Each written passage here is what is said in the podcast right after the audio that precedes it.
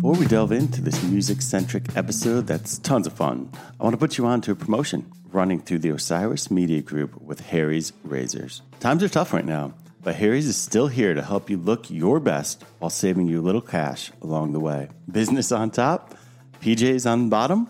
Harry's has your grooming needs covered with high quality blades as low as $2 each delivered straight to your doorstep. I, uh, I took advantage of these odd times and I had some fun with facial hair and treated myself to a quarantine stash. And while those in my life uh, are unamused, it does give me a chance to use these blades, and I am absolutely hooked. Get a Harry's trial set delivered to your doorstep by going to harrys.com backslash margin. M A R G I N. Harry's is super convenient.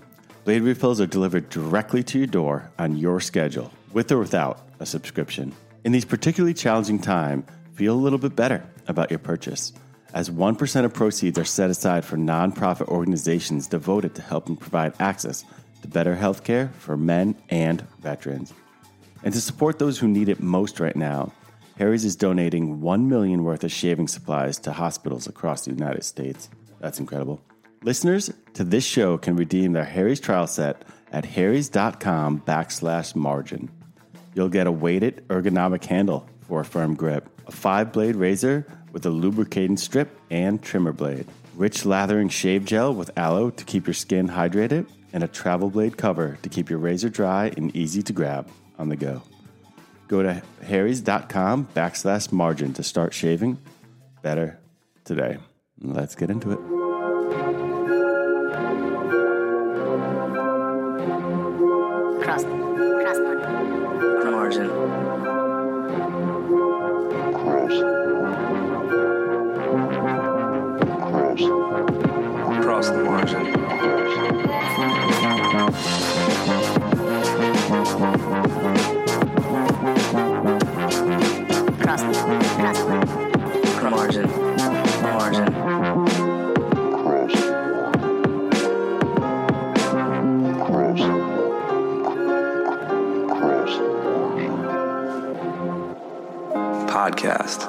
Welcome to Across the Margin podcast, where we take you behind the scenes of the online magazine and deeper into the stories. I am your host, Michael Shields, and today we get to hear from extremely talented artists and learn about his uh, latest project, one which is truly, truly awesome. So, on the program today is Grammy nominated singer, songwriter, producer, and visual artist JT Daly, who fronted the Nashville based band Paper Route and more recently co produced K Flay's album Everywhere is Somewhere, including the hit single Blood in the Cut, for which he received Grammy nominations for Best Rock Song and Best Engineered Album. Now, JT is on to his next project.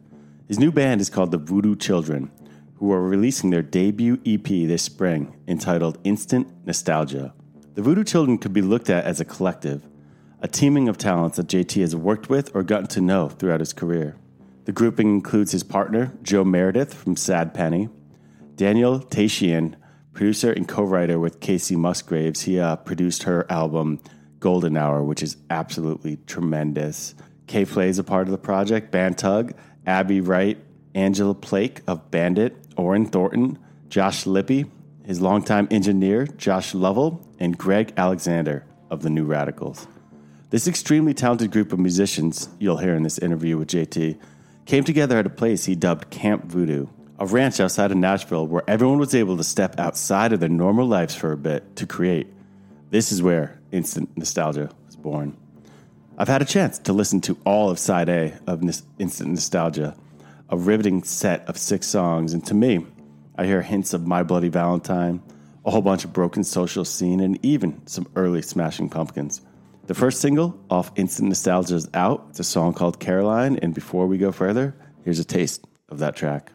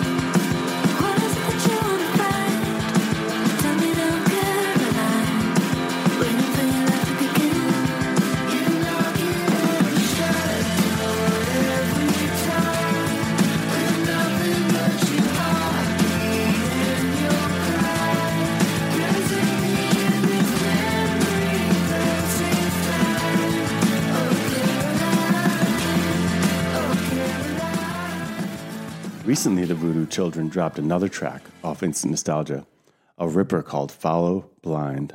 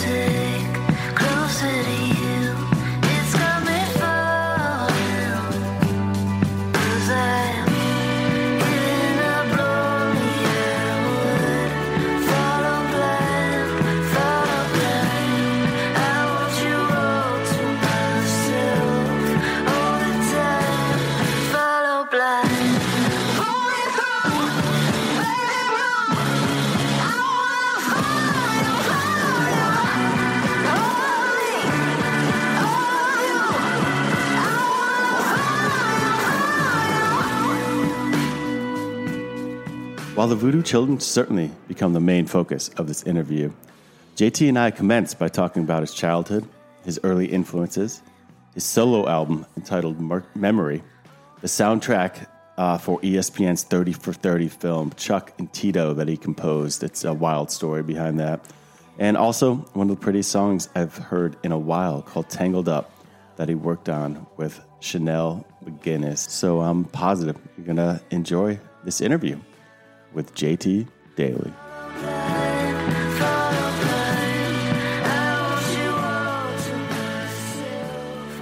Hey, thank you so much for uh, making the time, JT. I appreciate it. Of course, man. And uh, hey, I'm just curious too, and I'm always, you know, now when I talk to people during this, I'm wondering uh, how are you maintaining during this whole thing, this sheltered life. Um, you know, I think I'm mostly curious talking to artists and ask, acting, uh, asking artists about this. It's, you know, some some find it a place to to work, some find it, um, you know, overwhelming, and their creative spirits are a little dwindled. How are you doing? Yeah, uh, I think I'm doing pretty good. Uh, honestly, I, uh, all things considered, you know, we're doing great for 2020. How's that? Yeah, that's perfect. Yeah, because my wife and I both work in the arts. You know, she she just released her EP as well, and you know, there's no there's no shows. There's there's really no way to kind of prove that you mean it. Yeah, I, yeah. I, I, I Well always said. kind of yeah. I always kind of feel like shows are the way that you you you prove it. You know, Yeah. um, especially now, and that, that nothing against the people that don't play shows, but Mm-hmm. it's you know there there really is kind of two different worlds. You know, there's the create and share, and and that's kind of where it ends. You know, which is why Mm-hmm. soundtracks, you know, are you know such an uh, incredible thing because you can you can kind of put on whatever album you know that you want it and you, the your real life becomes you know a movie or a music Yeah. video. And i'm very thankful for the people that make those types of albums. Um, but then there's the people that make albums and then they come out and they're like no i don't want to be here but i'm going to tell this story and share it with you.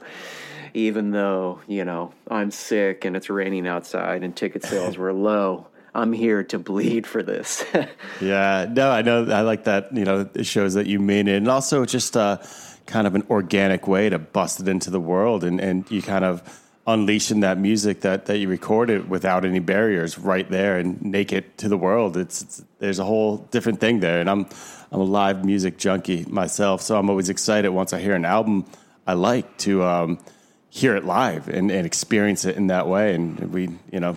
That's that's not happening right now. That's, I just got so, I just get so sad. I know, and it's such a huge part of music is the community of people, and you don't Absolutely. really realize that until you're in it. You know, Yeah. Until and because even I, I can say from all the projects that I've ever been a part of where we've Mm-hmm. had to tour it, you know, it it's just so hard to like get out there. You know, and Mm-hmm. maybe it's it was a little bit harder in our situation because you know my I come from a band. I mean, we toured in a van for ten years, and just to be like, here we go again. Yeah. and there's there's no huge evolution besides the music, so you can't really wow the audience with a new light show or Mm-hmm. Or anything. It's just here's the new music. I believe this. What can we all learn from it together? You know. Yeah. And but once you get out there and you get a few shows in, then it becomes real and then it's all worth it and you hear people talk about maybe what they took away from the songs or you see people singing along all, all the things that kind of sound cheesy but they really aren't at the time No, they're you know? not. i mean yeah They're it, not. it, it gives you life it really does Absolutely, sing-alongs are, are dope. They get they get a terrible rep, and just moments like that. And you know, I I I, I don't find the cheese there. Yeah, no, especially when you have a, you have this new project. We're really going to get into the the new band, the Voodoo Children, and that's got to be tough uh, moment to for that to be you know being born into the world. But I kind of want to go back a little bit and learn a little bit more about you as we work our way towards that. And I was just curious. I mean, you're um you're an artist across many mediums, and and you know, you I've seen you described uh, many times as a Renaissance man, which makes sense. And uh, you know, so I was kind of curious when and how you got into the arts, and then obviously particularly in music. What how how did this Yeah. begin for you?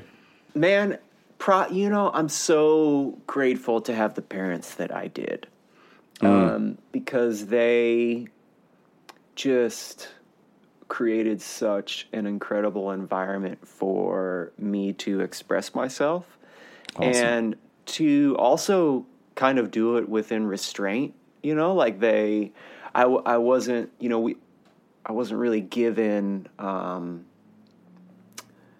well, let's you know. To be honest, we we just didn't really have a lot of money. It was just like you you got to come up with this on your own. You know. Um, I actually got a paper out to save money for my first guitar, and I remember thinking like. I'm going to have to save money for like a year before I can even get Yeah. this guitar, but it's going to be worth it, you know. Is that why uh, your band was Paper Route? It's it's one of the reasons. Yeah, there there Yeah. are multiple guys in the in the band that Yeah, had sure. paper outs at the time, Oh, and cool. it just yeah it well you know there were multiple guys that had paper outs at one time is Mm-hmm. what is what I meant to say. Yep. Yep. Yeah, we just it reminded us of the Midwest and just simpler times. Honestly, just daydreaming at work. Um, But man, I don't think I would be anything if it wasn't for for my parents and the environment that I was raised in. Um, it was just so encouraged. It was never, you know. And I- I'm kind of happy you brought this up because I've been meaning to ask my parents about this. I don't mm-hmm. remember a time where I just wasn't like making something with a goal in mind and to a fault honestly you know and that's that's my strength that's my weakness um, mm-hmm, mm-hmm. i remember even being old enough you know when i when i had like my first spring break like when it actually mattered you know which would, i guess probably would have been sophomore year in high school because i Yeah. could drive Sounds right. yeah, mm-hmm. and I remember thinking, well, I know what I'm going to do. I'm going to get a four track recorder and make an EP. And I'll like make the art. So by the end of this week, I'll have four or five new songs and like an EP cover. That that's what I'm going to do. And it's it's just been that way my whole life. My my dad was is a really good musician and still plays music. I, I make m- the family joke is that he has more shows than me because I think last year he did. Um, really? Yeah, you know the wineries. You know, I, he's not like Uh-huh. out like touring or arenas Sure. or anything. But, I, But what's? I mean, it's music. It's the same. Yeah. I mean, that's that's what he's doing. You know, it's still his passion. The passion is not. There's no lack of passion in the Daly Family, and Amazing. uh, and uh, or just the pursuit of just pushing. You know, like man, the guitar tone can be better. You know, like Mm-hmm. I, I've got that from my pops. You know, um, yeah. and I remember being young and just being kind of confused why he wasn't writing his own songs, though. Not as a slight to him, but just it. You know, I was just kind of processing it, like, oh, so this song existed before. Though. you know, and just I remember being ah, man, I would do anything to really hear this song, but I, I remember like starting to write a song about a zoo. And I, I'm mm. sure there was some correlation between Noah's Ark there because I grew up in a real, religious family. And mm-hmm. I was just trying to like put together the song. I specifically remember writing a lyric about giraffes and being like, don't know if my dad's going to sing about giraffes, but I was trying to write a song for my dad's band, you know?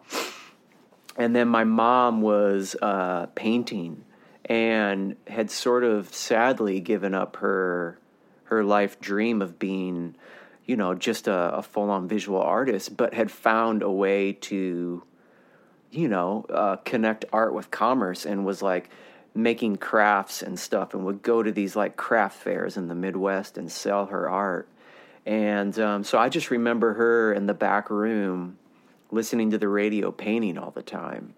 And this was kind of this was my life. And we and you know also i this is a huge thing but it's so like just again cheese to say but we really did not watch tv like never watched tv and so, some things i wasn't allowed to watch like i wasn't allowed to watch mtv so i had to like you know watch it at my other friend's house and that was a huge part of my upbringing was like this is the black hole sun soundgarden video this terrifies me you know um it was You got all that MTV, man?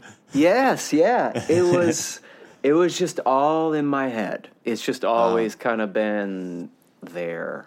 A lot of freedom there too. That's cool to explore your music. And there sounds like there's music around. Was there music in the household? What were they listening to, and what were you growing up listening to, and what was inspiring you early on?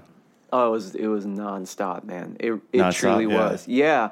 You know, at at that point we were because of like the church we were going to, we were mostly only allowed to listen to religious music, which Okay. I you know, again, I I think I had sort of two options there. One was to look back and be pissed off about that, and one is to look back and again celebrate that and that restraint and just realize, man, that's what made me who I am.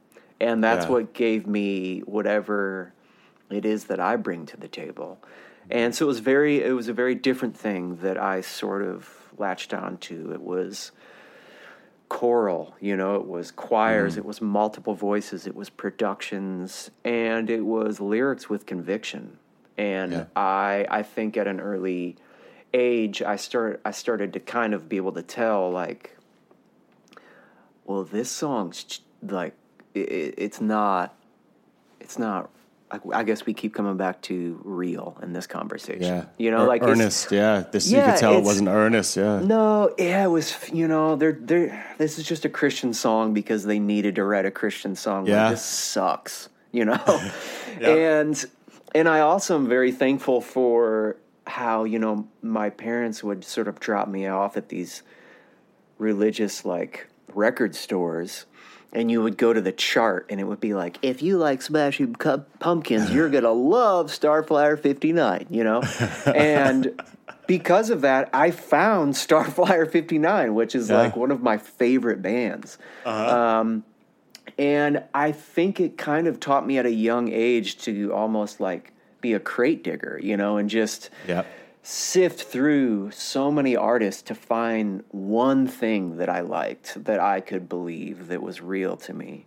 Um, and then I remember on the way home from my grandparents, for some odd reason, it was just like okay for us to listen to classic rock. Uh, and I, I think that was the beginning of like the cracks, you know, in in my parents and you know those walls and them just being like, you know, why don't we just think for ourselves? Um, Yeah. You know, because my mom might be the biggest David Bowie fan on the planet, you know, and my dad taught me music theory with Beatles songs, and that's that Awesome. slowly started to be uh, allowed, you know. Yeah. Um, Probably earned some trust at that point too. And Yeah. um, I'm, you know, I'm not surprised to hear uh, this this crate digging and all these different, um, you know uh, varieties of music and genres because I mean in all your different works there's there's just a lot of different stuff going on and so this is this is that's why I want I was really curious about you know what was in the home growing up and, and what you were listening to because it's just there's there's you know you're you can't be pinned down through um you know when looking at your career which I've been going over a little bit the last few days um Thank you, man. Yeah. one of one of the first songs I, I, I really was taken by when um, I started digging into your music was uh, um, it's this just incredibly it, it's kind of it it, it actually uh, stopped me in my tracks. It's that Tangled Up. That's the one with Chanel McGinnis.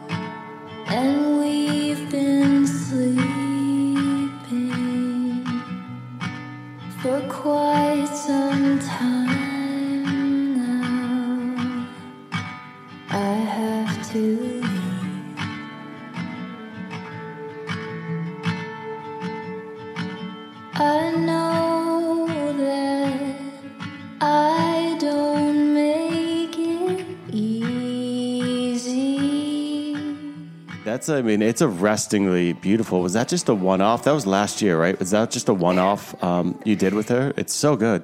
Dude, thank you, man. I am so excited that you asked about this song because Good. because the story behind it is so absurd that it's almost not believable. Um, Oh yes. where so I you know a lot of people a little insight to this music industry this this ridiculous industry is you know you have music publishers and they in a lot of ways they have become this is going to be a real quick tangent but they, they I have want it, become- please. yeah they've become um man, I might get just crucified for, for this sentence, but it just some of my favorite A and R is in music publishing now. I'll say mm-hmm. that.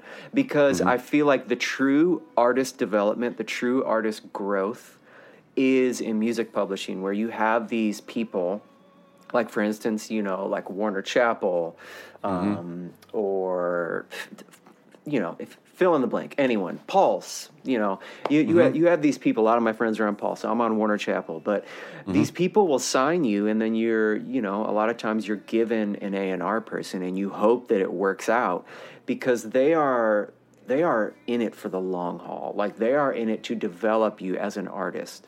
And mm-hmm. you might not have your hit single or your first big sync, you know, years down the road if you're just starting. And they are, you know, to their job is to figure out what your strengths are and to help you evolve as an artist. And that is what old record label A&R in my opinion like so much of of what publishing is doing now is what record mm-hmm. labels used to do. Whereas now I, I, I sadly just kind of see so many artists where they just kind of get one shot. You know, they're signed because the the A and R at the label thinks that you know they might have like a great single, and they're brought on, and if the single doesn't work, they're kind of already finished. You know, it's like, well, we can't really spend another 20k on another radio single for you when we've already spent $200,000 on your album because we would rather just call the $200,000 a wash instead of lose $220,000. You know what I mean? Like instead of putting more money into this, we're already done. And that's what I love about music publishers is that you know, you could think you have the hit and they're like, "Well, that wasn't it." But you know, surprisingly, I bet your lyrics would work in country. Why don't we try that now? You know, there it's just Yeah. really creative um, thinking, and if you find the right family, you can be with them for a long time. And Mm-hmm. I was um, free at the time, and I was trying to um, you know, going back, like we were saying earlier, with these, re- you know, these sort of like mini or large goals that I'm making in my mind, I had decided at the time to tour with this artist that I had written some stuff and produced. Her name was K Flay. And we were out and we were touring. And I kind of let my management know, like, hey, I'm, I'm out, I'm music directing this tour and, I, and I'm, I'm playing in the band, but I'm gonna still write. Trust me. Like I, this, you know, my my career isn't over. You know, I promise. I'm bringing Don't my studio. Yeah, like I'm bringing my studio on the tour bus. The back of the tour bus is going to be like my gear is always going to be set up. Why don't we set up rights in every country that I go to? Why don't we find as many different artists that we can work with? Oh, wow. And I had um, I've known of Chanel for a while, um, and I've she had covered another one of the songs from uh, the band Paper Route that I was in, and was just such a fan of her voice, and had met her a few times, and she just seemed. Um, uh, like a like a great human, honestly. You know, so, someone that I could be around and be like that. That person rules. Um, Yeah. So I was in Ireland and I thought, well, I already know, you know, like I, I told my management some people that I would like to work with in some of these countries.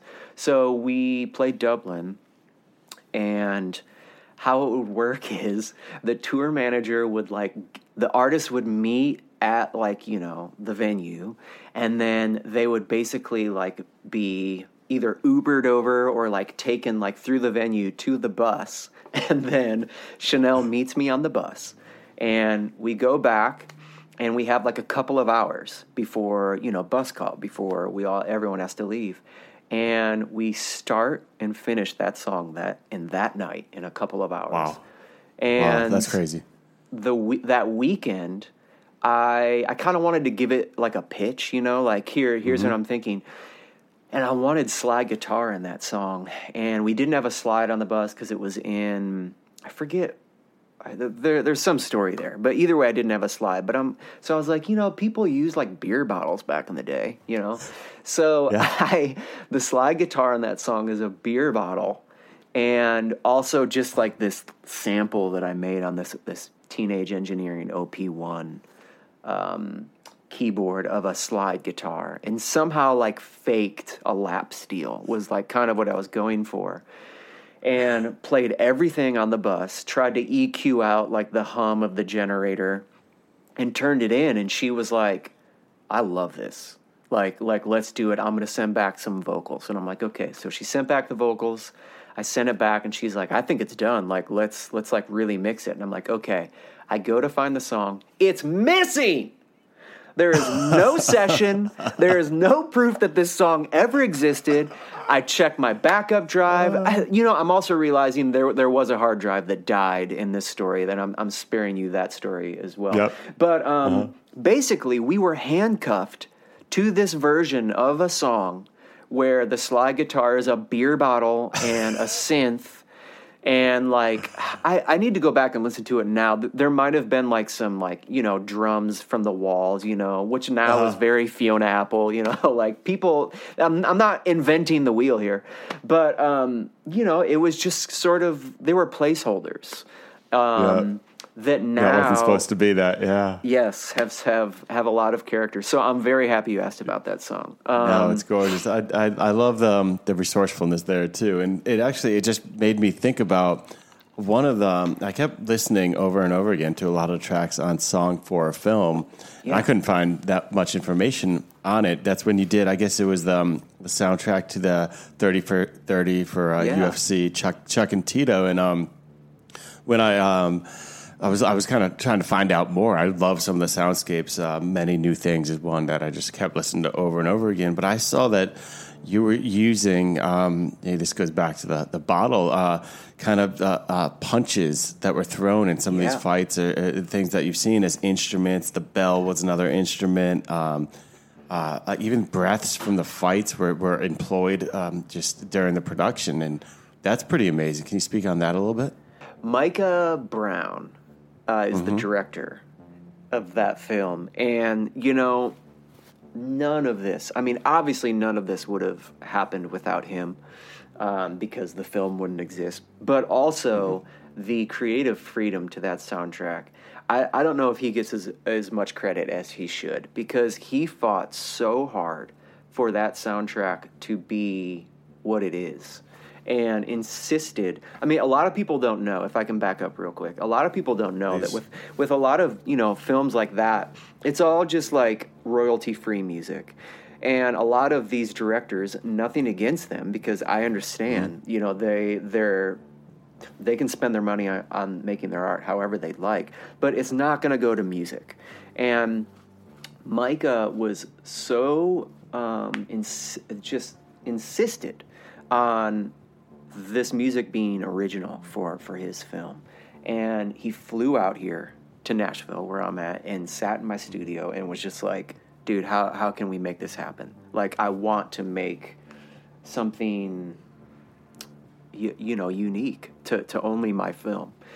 And the more we talked, uh, the more I sort of realized, and I've said it a few times about that movie. You know, the these men think that. I mean, they don't think that they they feel like they are um, infinite. You know, just these superheroes, and I tried to approach it almost like a Marvel movie. And I wanted to make theme songs. So I just started reading. Yeah, I started reading all about these guys, you know, like their nicknames, where they were from. I tried to incorporate um, everything as, as, as much as I could into like telling their story. And uh, yeah, one of the first things I thought of was, well, you know, if Micah wants to have something that's completely unique to his film, what if the instruments are his film? You know, um, so let's let's go through some of this footage, and I had my engineer, uh, a guy named Josh Lovell. Painfully, I, I can't take credit for this because I can imagine that it was not a lot of fun. Just go through these fights and pull out anything that we could turn into an instrument. You know, sometimes I would give them notes like, I love the breath in this thing, you know, mm-hmm. or we took the bell from the rounds, you know, like, you know, the end of this round, the ding bell, mm-hmm. and we, mm-hmm. you know, we pitch shifted it way down. And we, we just created these drums and as many different found sound things as we could. Anything that could be performed and um, turned that into its soundtrack. I mean, obviously there are a lot of other instruments on on you know Oh, yeah. that that album, but I would say fifty percent of it probably, especially the drums. So much of the drums. Um, you know, you remove the effects or you just mute a whole bunch of things, and it's kind of it's kind of funny how obvious it is. You know, if I point some things out Yeah. to you, you you would really realize like, oh yeah, that is definitely a dude getting kicked in the chest. Yeah, I'm, I'm excited to like listen to it with like new ears and like kind of get like you know start searching those things out a little bit. I haven't Yeah. listened to it since I, since I knew that it's um and yeah, especially the what is it? Um, there's one that's like heavy and kind of industrial uh, lies. I think I'm really ex- I'm excited. Yeah, but um, that's no, that's I just thought I just think that's not only just so creative and, and, and that has to be so challenging, but it's really it's putting, you know, it's taking the the action of the film and, and, and actually using it as music. I, I I'm absolutely fascinated by that, and I just think it's awesome. Um, Thanks, dude. and I think it's, it, it, it turns out it's, it's just good listening on its own too. I was just I was letting the album play. Uh, it's great, and um, so you've only done one um, solo album, right? In 2012, that's Memory, right? I did, yeah. Uh, it was that's got a definitely lot. That's got a lot of a lot of heart in that one. I was, um, uh, you know, there's there's there's some pretty intense uh, love songs, and, and Yeah. Youth was one that was getting me. But that's that's that's uh, so. I mean, a lot of your focus has been in collaboration with uh, either as produ- production or Yeah. or and steered towards the bands, right? Yeah, yeah. I mean that that album, you know, Memory is man, Memory is like a like a high school graduation photo or something. Yeah, it's got to It- feel like a million years ago, right? It's yeah, and it it's there's a there's a quote. Uh, speaking of, of the second time I'm going to reference this, but there's a quote on the new Fiona Apple album that I read where someone was like, "It's not rough around the edges; it's only the edges." and and I I kind of feel that way about memory. Exactly. It's well put. Yeah. Memory is uh, was an album I made because we had uh, you know I, I was in a band we had gotten a record deal and uh, there's not enough story this month to to tell the all of all of that um, yeah. mess. But um, in in this particular deal, you know, it you know the label went under, and I I just kind of wondered if maybe I had lost the fire. You know, ma- mm-hmm. maybe it just wasn't oh, wow. for me. Yeah, m- maybe I Yeah. should just do visual art. Maybe I should.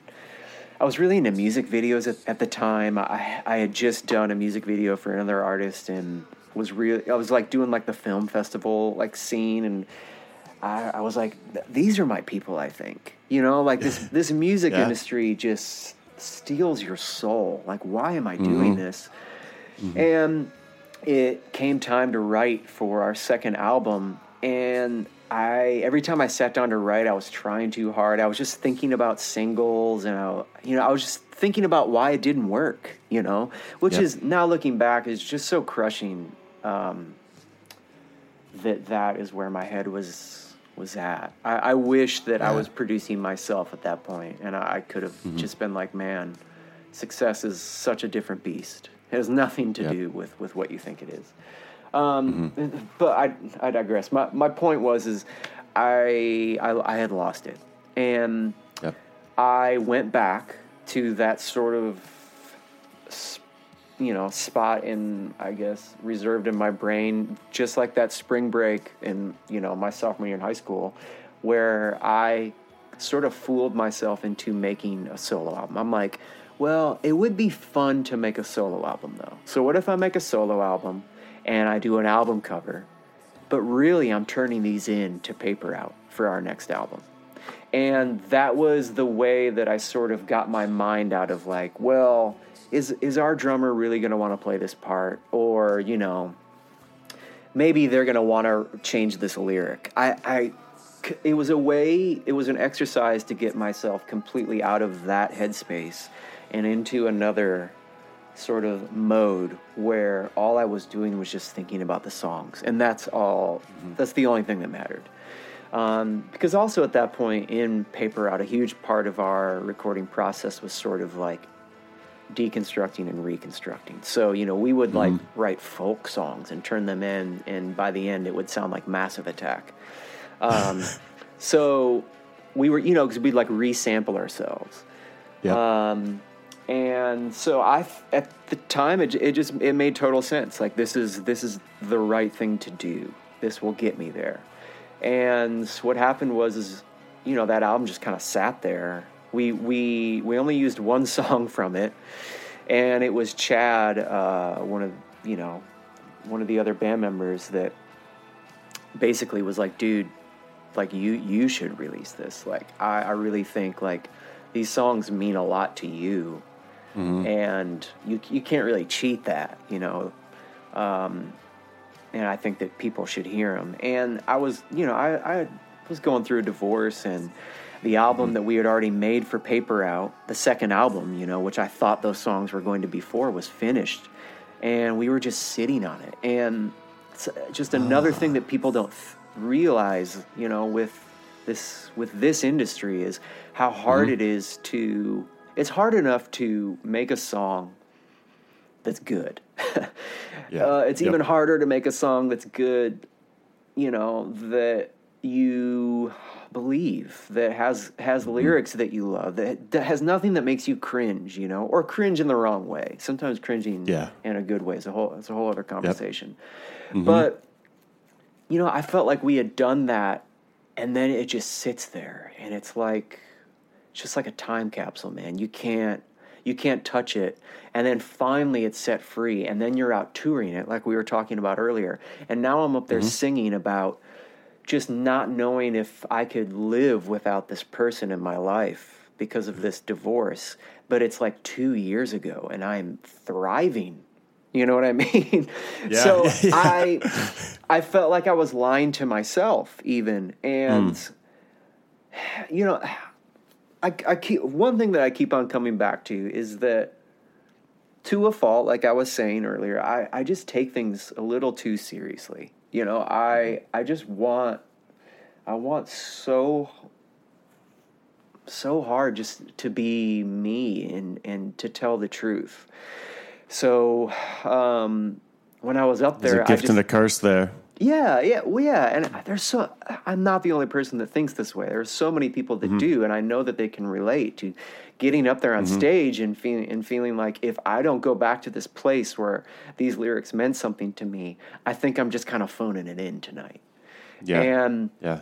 so I kind of had to just live through that tour, and really, in the end, memory that that album was, um, man, just such a such a relief to to release, um, Yeah.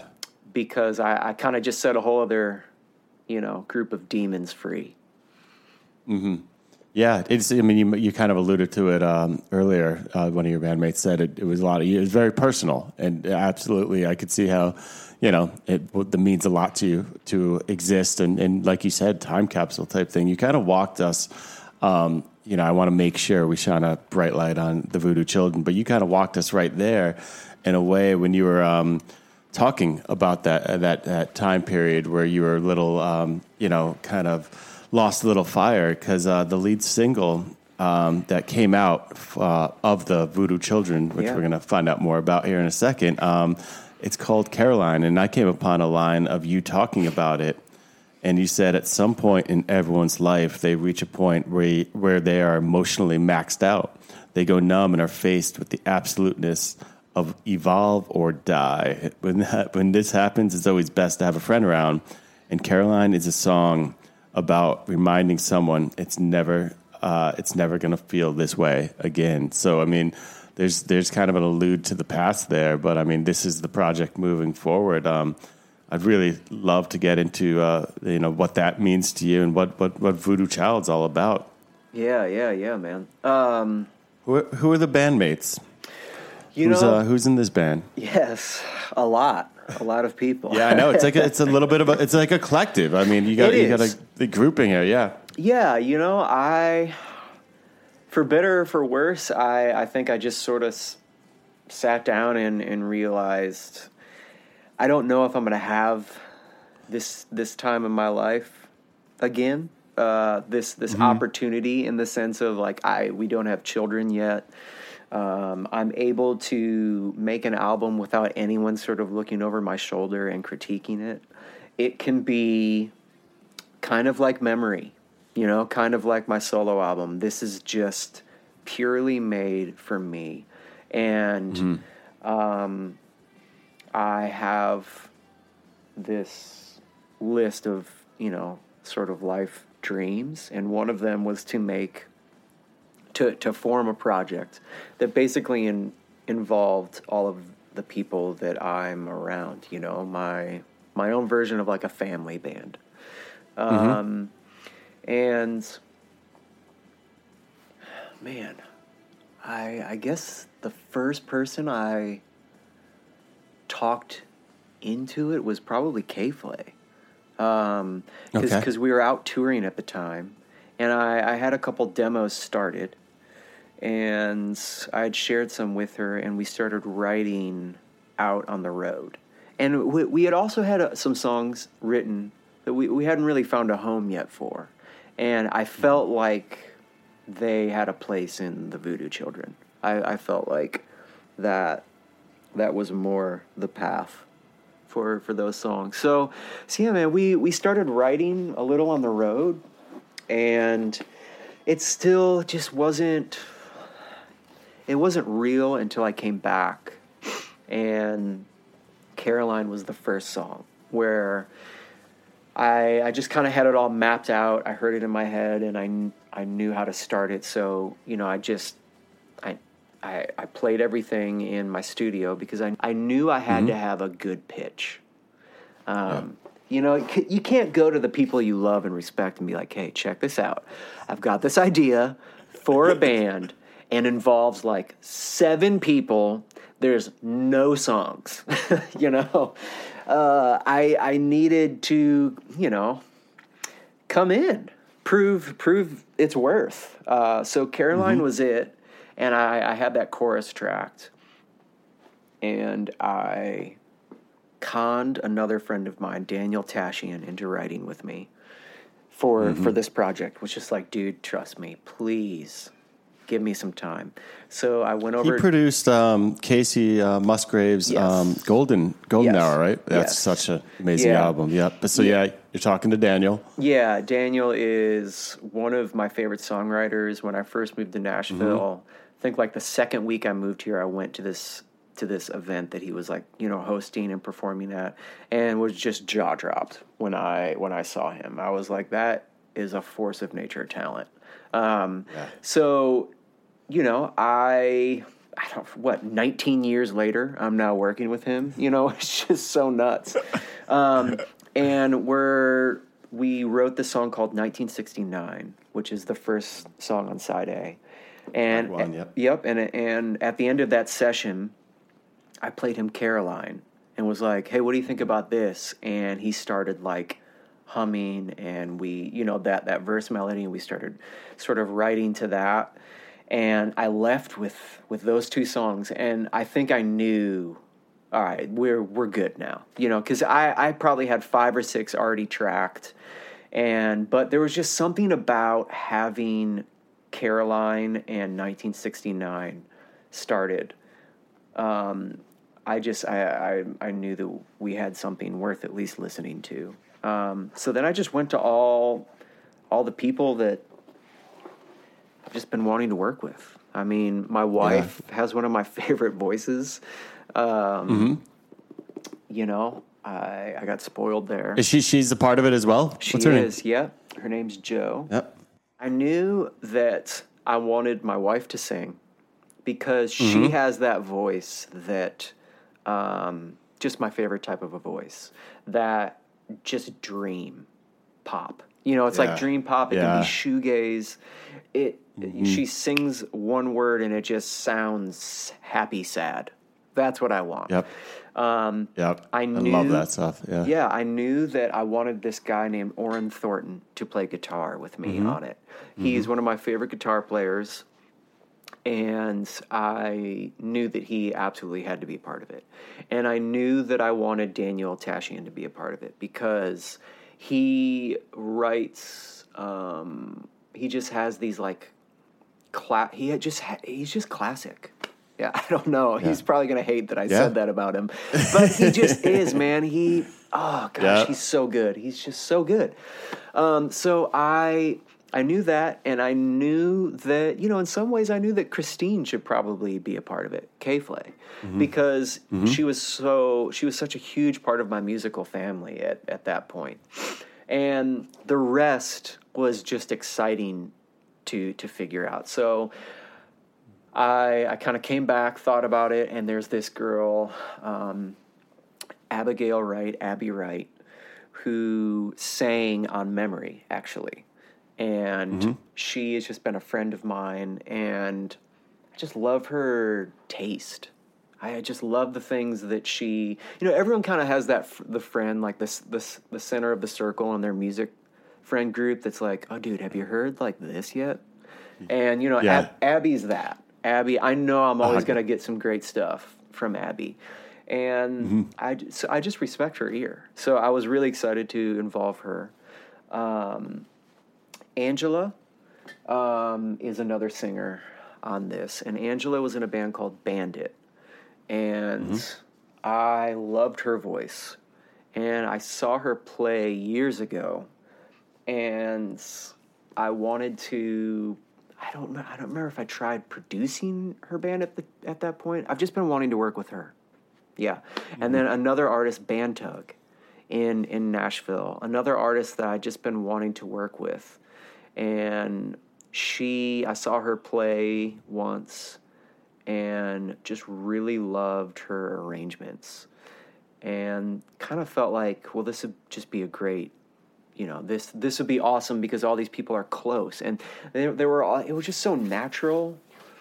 I was thinking late one night wow let me try that again. I was thinking late one night about um this the movie primer. Have you ever seen the movie primer Yes, absolutely. Yeah. That filmmaker makes some weird, weird movies. They're Yes. great. Weird sci-fi. incredible Yep. incredible and i was reading about this movie how he only had x amount of dollars and how he was basically like how am i going to find an actor to like make this movie when I, I can see it in my head i know that it's excellent but i only have enough money to basically get this camera and edit the damn thing you know so how, how am i going to make this real um, and he uh, realized like well you know the, the main character in the movie his best friend that should just be my best friend and i should be the main character in the movie because we know how to talk to each other because we talk to each other all the time. So our dialogue will feel natural and the wife in the movie should just be my wife in real life.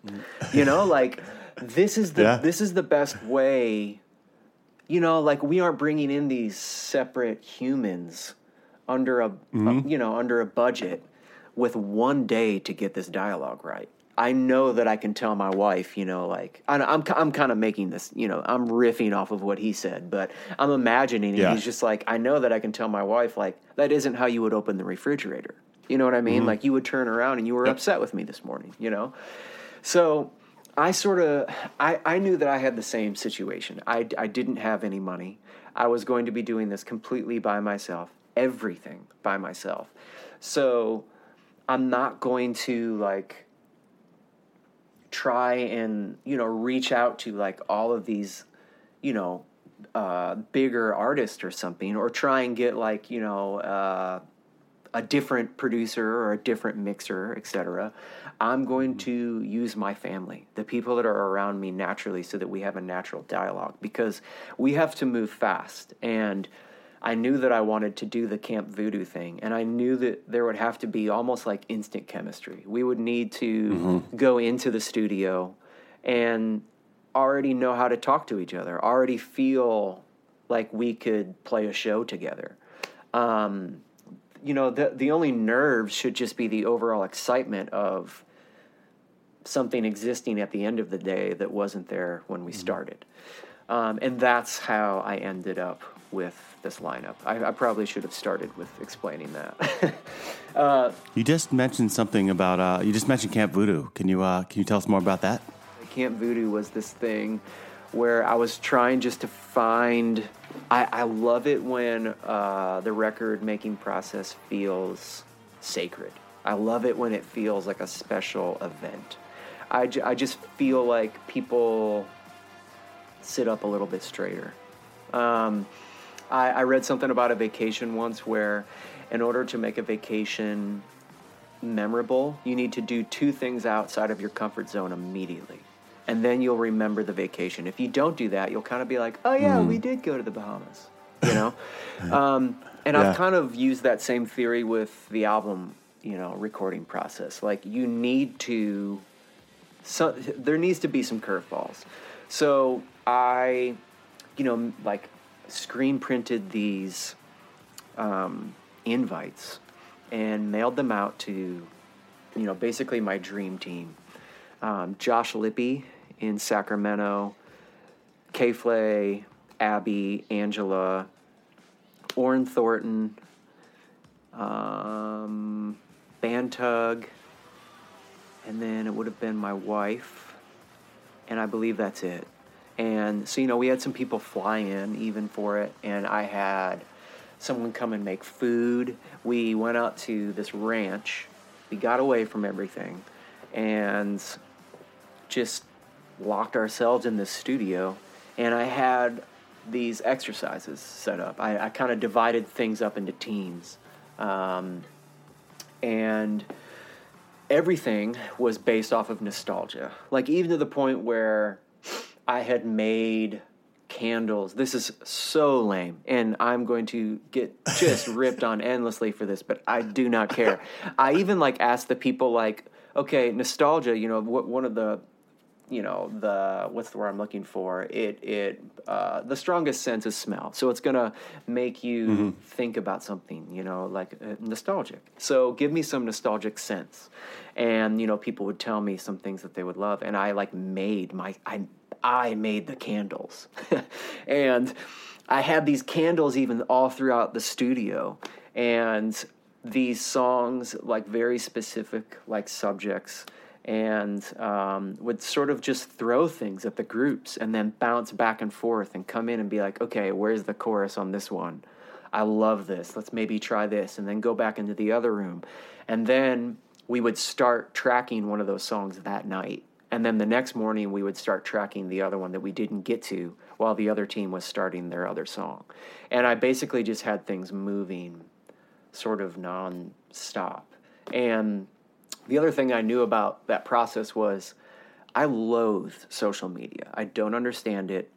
Actually, I do understand it, and I under, I understand it. I don't understand uh, how to use it with art. I just don't. I I Yeah. I feel Yep. it steals so much of the mystique. I, you know, and I sound one million years old, but trust me, like uh, the joy you got from seeing the single photo of your favorite band's lead singer when you had no Mm-hmm. idea what that person looked like for like four months.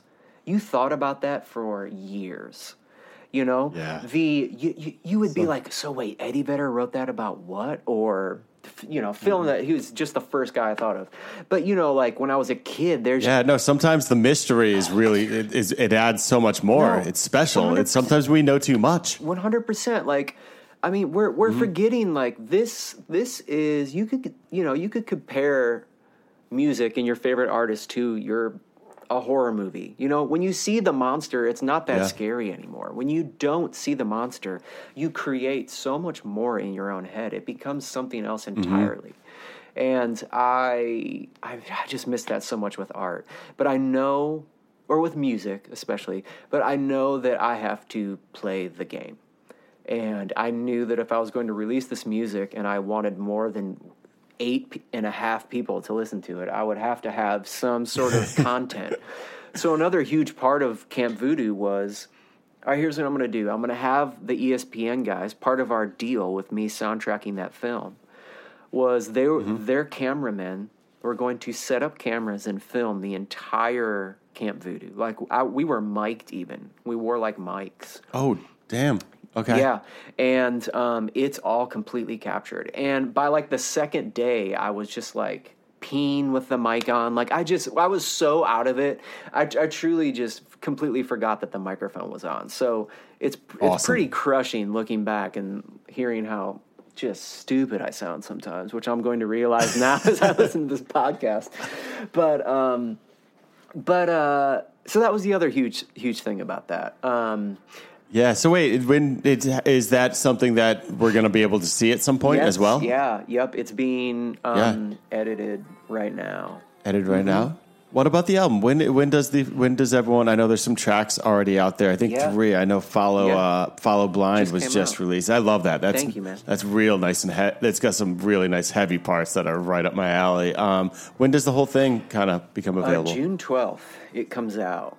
Oh, great. Yeah, and and the re- the reason why we did this also is because, like I was saying earlier, and I kind of butchered it, but you know, just being a new band and sort of the way that I wanted to do this, I I chose, you know, um, I ch- it's it's a hard genre to release in. It's hard to get people's attention. Yep.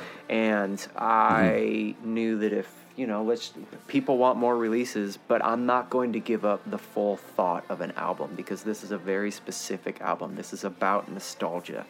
Like this is meant to be listened from start to finish. I realize there are not many people that care about that, but but I do. So I'm going to do that. And I sure do. Yeah, and Yep. the, the best way to make both people happy is I just pitched the idea of well, then we'll do two EPs, side A and side B. Okay. And when side B comes out, Yep. the vinyl will come out. Got it. Got it. Yep.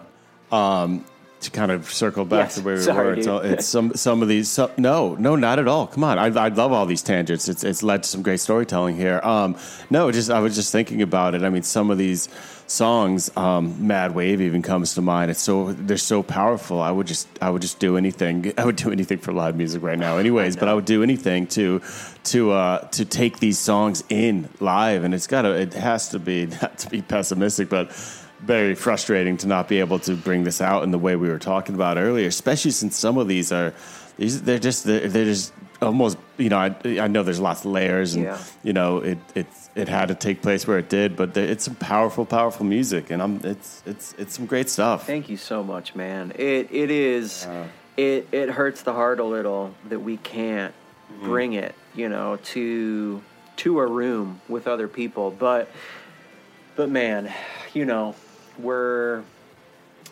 like I said earlier, we're doing great for 2020. Yes, exactly, exactly. And um, you know what? It's, uh, you're mentioning how it's hard for new bands and get the to get the word out and everything like that. But I'm I'm really really happy to be a part of that, getting the word out with the Voodoo Children and your work here because it's it is something. I mean, I've only heard six songs and. Um, I'm all in. Uh, it's it's definitely it's awesome stuff. So it's nostalgia is something um, I'm proud to spread the word about, and I'm I'm glad we got a chance to talk about it a bunch here too. Dude, thank you so much for having me, man. Absolutely. So thanks again, and um, thanks to everyone out there for uh, taking a listen here.